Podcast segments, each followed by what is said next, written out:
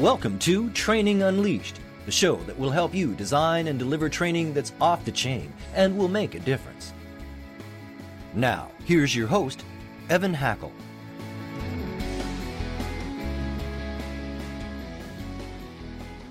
Hello, everyone, and welcome to an exciting edition of Training Unleashed. Today, we're going to have an interesting, interesting, interesting conversation. We're going to talk about situational leadership, and we're going to talk about how to manage veterans. And we got an expert, William Toti. He is a speaker, he is an author, and 26 years uh, with the Navy, retired captain and submariner. And, uh, you know, his passion really is helping people that are veterans being properly trained and properly managed so they can be successful. Uh, before we get started, of course, I need to thank my sponsors, C Suite TV and C Suite Radio. Uh, truly appreciate them. Uh, William, let me just start off and, and, ask this question. I think most people assume that veterans are great employees uh, because they know how to take orders. They, you know, they're, uh, you know, have been extremely well trained by the military. But what what's the truth? Yeah. So, Evan, thanks for having me. The truth is that veterans will be your best employees if properly prepared.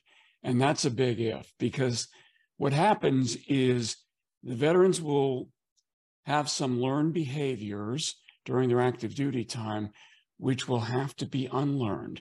And it, and I, it really took not my 26 years on active duty, but my 15 years in industry hiring veterans to really understand that. Well, interesting. So what are the what are the what are the things that happen when they're not when you know someone hires somebody as a veteran and what are what are the things that they notice that you know are, that that are impactful? Well, two bad things happen as a veteran is transitioning out of the military. Bad thing number one is the military is required by law to give that veteran transition training. And while that sounds wonderful, it's usually it's a contract awarded to the lowest bidder, and you know how those go. Yeah. Um, the people doing the training have never actually done what it is they're trying to train the veteran to do. So that becomes the blind leading the blind. And in that training, a lot of it is devoted to making the veteran feel good about themselves and about their service and about how that service will translate to wonderful time in industry, right? A great yeah. value for their time in industry. So that's the first bad thing that happens is negative training on their way out the door. That leads the veteran to have an inappropriate sense of confidence about their hmm. ability to step into the role in industry, you know, kind of uh, with a very smooth transition. The second bad thing that happens is companies are patriotic and want to hire veterans, which is wonderful, but they don't understand the weaknesses that the system injects into the veterans as they're transitioning. Therefore, they don't take an active role in training the veterans how to be good employees.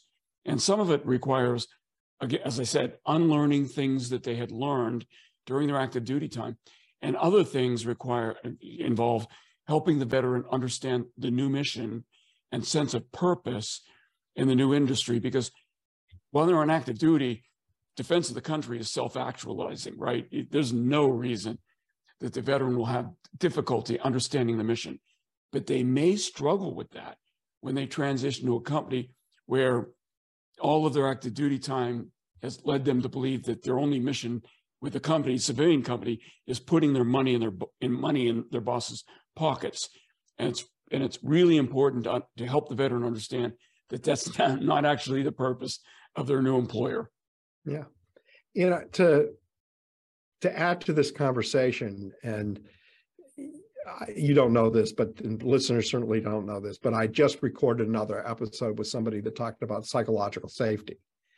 And the the premise that this person had was that you want your employees to feel comfortable sharing ideas uh, with management and not holding them back. And, and also being you know really willing to admit when they make a mistake. Mm. now i could see a veteran being willing to admit and take responsibility because i would think that would be core. But maybe the comfort with sharing a new idea or a different idea with management might be difficult or or am i just stereo, stereotyping uh, military service? You often aren't right? So the veteran grows up in and depending on the community that that veteran grew up in the, the warfighting specialty in essence there are wide variations between in in different warfighting communities. Some like the one i came out of the submarine force people are incentivized crew members at the lowest level are incentivized to speak up when something's not right because hmm. there's no not a situation on a submarine where just some of the crew dies. Everybody dies right? So since everybody dies everybody is incentivized to make sure that they're raising issues that they see might turn into problems. There are other communities in the military that are very different than that where people are basically expected to fall in line and obey the guidance from superiors, even when it doesn't sound like it might be the smartest thing to do. So understanding the baseline of, sure. where veterans come from and trying to re-baseline so that everybody has that psychological safety net where they understand it's okay to speak up regardless of what community they came from. So getting back to the veterans and you know I I like what you said and I agree with what you said that properly trained veterans can be amazingly great employees. And, and, and I think that's very much true. Small companies, you know, five, six people cannot do what I'm about to suggest, but bigger companies can. Would, would you recommend that, that companies have training specifically for veterans? Separate? I would. Yeah. And many companies are doing that now. They even have a, you know, veteran strategic director or something like that, right? Uh, large companies often will put somebody in charge of trying to recruit and prepare veterans for specific positions. Oftentimes, though, the training that the company will impose on the veteran isn't appropriate or, or lacks some insight. And this is why I started engaging so vigorously on this topic to the point where I actually wrote a book about it. Um, okay. Um, the because in, in many cases, even with companies that do have veteran strategies and veteran training programs, they miss some really important aspects um, that are structural defects that the veteran's going to bring to the table. And here's what happens when they miss that. The veteran underperforms in the role, and the company then gets a sour taste about putting a veteran in that kind of role. And then they stop doing it which is which is really a tragedy because now the veterans lost out because they're not hitting it out of the park like they're used to doing. And the company loses out because they didn't prepare the veteran properly and they think that all veterans are going to be afflicted with the same defects that caused that one to underperform. Very interesting so if I was going to create a training program specifically designed for veterans, what things would I want to focus on? What would the curriculum be? The curriculum would start with untraining, on causing the veteran to unlearn the kinds of things that the military tells them as they're leaving, which, which sets be... them up for failure. One example, um, and I was told this too, and I firmly believed it was true when I was given this advice when I was leaving the Navy. It is that all your future employer wants from you is good leadership. There's two problems with that statement. First is it's likely that the company defines good leadership different than the military did. That's problem number yeah. one. Problem number two is that's not even true in the military. If that was true in the military, you could take a B 52 wing commander and make him commanding officer of a submarine, and they would do just fine but you actually have to know something about that submarine before you can take effectively take command of it. So good leadership is not even sufficient on active duty. why would anybody expect it to be sufficient when you change from the military to a civilian industry where you knew nothing? You're starting from scratch. And so those are the kinds of things that the company can help the veteran unlearn as they make the transition. Okay. And what are the things that they need to learn? Well, and the first thing they need to learn is how the company succeeds and what their role in that is going to be. When they were on active duty, those that insight was very plain to them. They they didn't need any help in understanding that. When they change jobs and enter industry, they're going to need to understand how the company measures success and what they can do to fit in. And veterans will naively believe that it's only about profit. And that may not be true for your company, depending on your financial situation. You may be cash strapped. They won't understand the distinction between profit and cash. They, it might be about reducing expenses. Again, these are the nuances. They're not going to come to you understanding. Well, it's so also, then, there's a mm-hmm. difference between long-term and, sh- there's a difference between long-term and short-term profitability. You know, and you, you know, a lot of companies are investing and not as profitable short-term to grow faster to be more profitable long-term. Yeah, they, they will not understand that. I can't count the number of times when I heard a very senior, like flag officer, general admiral type transition veteran who is in my company say to me, Well, you're employing people, you're covering your overheads. Yeah, it's all good, right? No, it is not all good. If we don't make a profit, you know, we're going to cease to exist as a competitive entity. And then everybody loses their job. So they're going to have a very, very naive understanding of what industry is about, what your company is about. And they need to understand at a very profound level before they're going to be able to contribute significantly.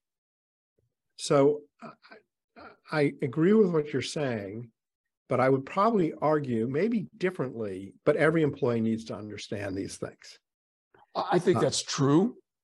The difference is going to be if, if let's, let's say we're talking about hiring people into your management structure now.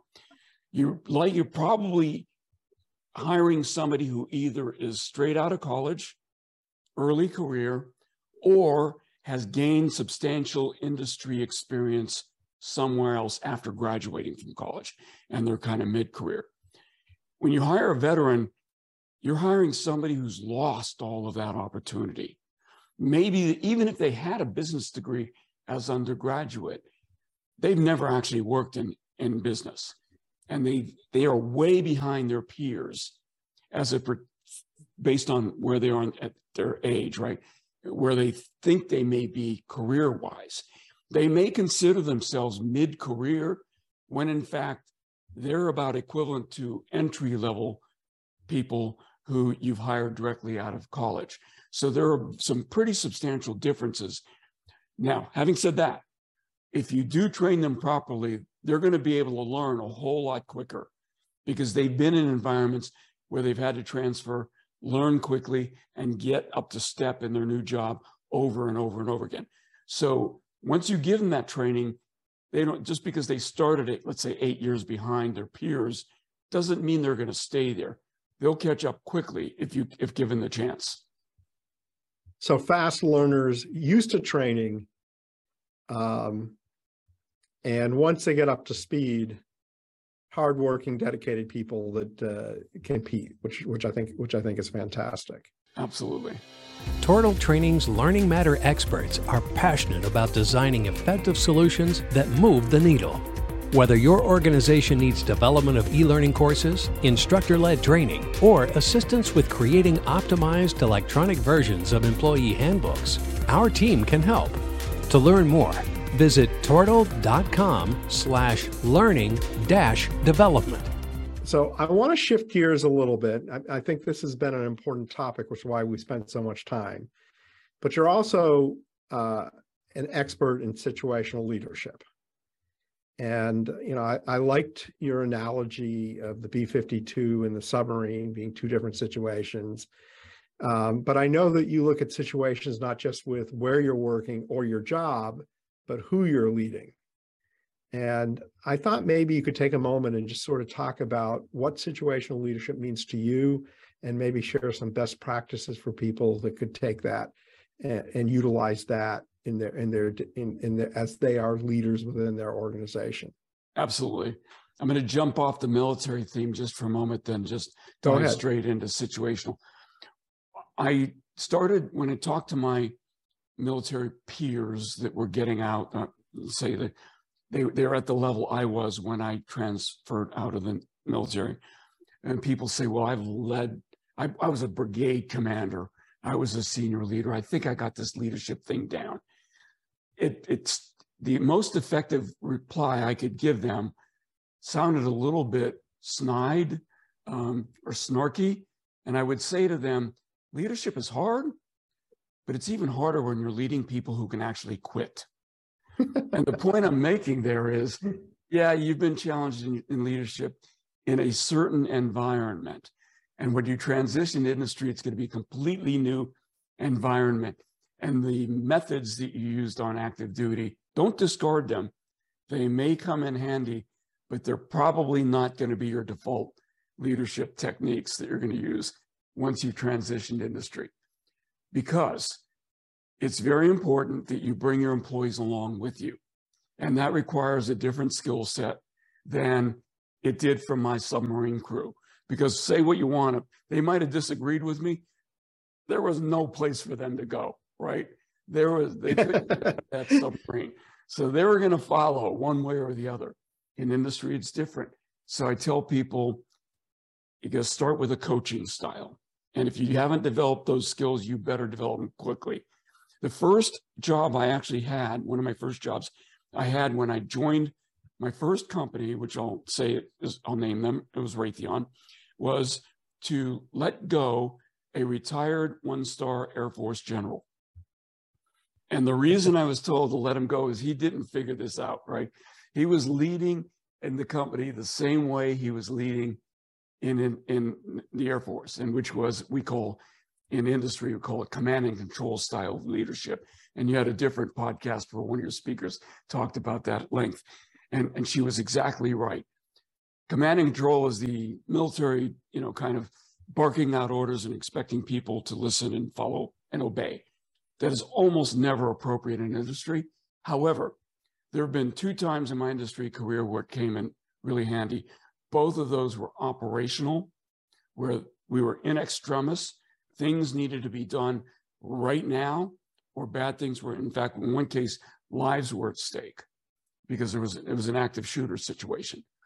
In those kinds of situations, you don't want those military folks to, to forget how to lead in that style, but it's almost never appropriate a coach style, um, you know, um, the servant leadership style are all skills that leaders need to develop. And each situation you fall, you find yourself in is going to require application of a different skill. Yeah, I totally agree with you. And uh, that's one of the reasons why I have this podcast because I get to talk to great people about different leadership styles. And if people go back the list, there's tons of them but there are also lots of great books, and I'm just an avid reader on it because great leaders lead each individual person slightly differently because they have slightly different needs. And there's there is no one size fits all. So um, William, you're a very fascinating person, and I really take a moment and commend you for understanding the differences between a veteran effectiveness as a as an active duty military person versus being in the real world. So I, I know you have a book. I know you speak. Um, I think our, our listeners, you know, I know you consult. I, think our listeners would like to know more about how they could connect with you, if this resonates with them, and uh, and everything. So please tell us about about your company and and who the ideal your ideal clients are. Sure. My um, website is the easiest way to get a hold of me. It's William Toti. Toti spelled T as in Tom, O, T as in Tom, I. For military folks, that's Tango Oscar, Tango India, williamtoti.com. and you can reach me at william at williamtoti.com. And um, my ideal clients are are companies that, that understand that while the statistic uh, of how many veterans you hire is an important statistic, the more important statistic is how many of those veterans are still with you five years down the road, right? And the reason I wrote the book is because I found that veterans were failing and the, the method of failure was repeating itself. And then I figured out over time that the reason these veterans were failing was, as I said, structural. It's because of the negative training the military is giving them as they go out the door. Congress requires the military to train veterans and provide transition training for them, but Congress doesn't require it to be effective. there's, there's some reason they left that part out. And so it, the companies, companies need to understand what the weaknesses are. And so I outlined those weaknesses and how to overcome them in my book, which is titled From CO to CEO, which is what I did, the journey I was on, from yeah. CEO to CEO, a practical guide for, tra- for, for transitioning from military to industry leadership. And that subtitle is very important because what I was really trying to do was help veterans succeed in their transition from military to industry leadership. In the book, I tell the differences. I tell what the veterans need to learn. And it, the book is aimed, is, is written as me talking to veterans, but companies benefit from it because it's like listening into a conversation between a veteran who's been there and a veteran who's about to go there. And you companies, HR departments, training departments can learn from this book by understanding what the, the weaknesses are and how to fix them. That sounds great. So I also know you're a speaker. Mm-hmm. Um, what topics do you speak on and and you know what who are the best audiences is your is your i'll just ask this more specifically is your best audience a group of veterans that you can inspire to understand what they need to do or is your best audience the companies that would hire veterans so they best understand or is it both it's both but i lean a little bit more towards the companies yeah because the veterans as they're leaving active duty, like I was when I left active duty, tend to believe 100% of what they're told by the military in those transition training programs. Now, I have some credibility. For those that get to my book, maybe they're going to understand. But the companies that hire them have an opportunity to affect the thousands of veterans. So if we can fix the process there, that's really the most effective and efficient way to do it. And so I really do like speaking to the companies. I speak about other topics as well. I was in the Pentagon on 9 11. Oh, and, wow. I was, and I was subject to, I was, I, I, I'm asked to speak about that as well because I call the Pentagon the forgotten 9 11. Um, the, the New York deserves the attention it gets. I don't want to, to discount that, but there are, there are people who could benefit from hearing what happened at the Pentagon too. So those are two of the, the primary topics that I talk about. That's fantastic. So William, I know you have a really cool offer for everyone because I'm sure people are excited to about this book. So please share your offer. Absolutely. So if you email me, William at williamtoti.com, again, that's spelled T-O-T-I, William at williamtoti.com, I will send you a free copy of the audiobook version of From CO to CEO, a practical guide for transitioning from military and industry leadership. Well, that is a, a fantastic offer and is certainly uh, an interesting topic, an interesting book. William, as you know, we love to we love to end each show with if you had one tip for the audience, what would that be? What would your tip be? My tip would be hire veterans. They're going to be your best employees. But if you think you can throw them into the deep end and they'll know how to swim, you're going to be disappointed. So make sure you understand the areas that, that you have to train them up and, and they're going to hit it out of the park for you. Great tip. And uh, I've in my life have had a lot of great experience hiring veterans. Know a lot of veterans who've been very successful. Um, so uh, thank you for being on the show. I want to thank my listeners. Without you, I wouldn't have a show. And of course, my sponsors, C Suite TV and C Suite Radio. Everyone have a great day. Training Unleashed is brought to you by Tortal Training, specializing in e learning and interactive online training solutions for corporate, government, nonprofit, and franchise organizations. Tortal makes effective training easier. Just go to tortal.net to gain access to real world tools that can make a difference. That's tortal.net. T O R T A L. Tortal.net. This podcast is a part of the C Suite Radio Network. For more top business podcasts, visit c-suiteradio.com.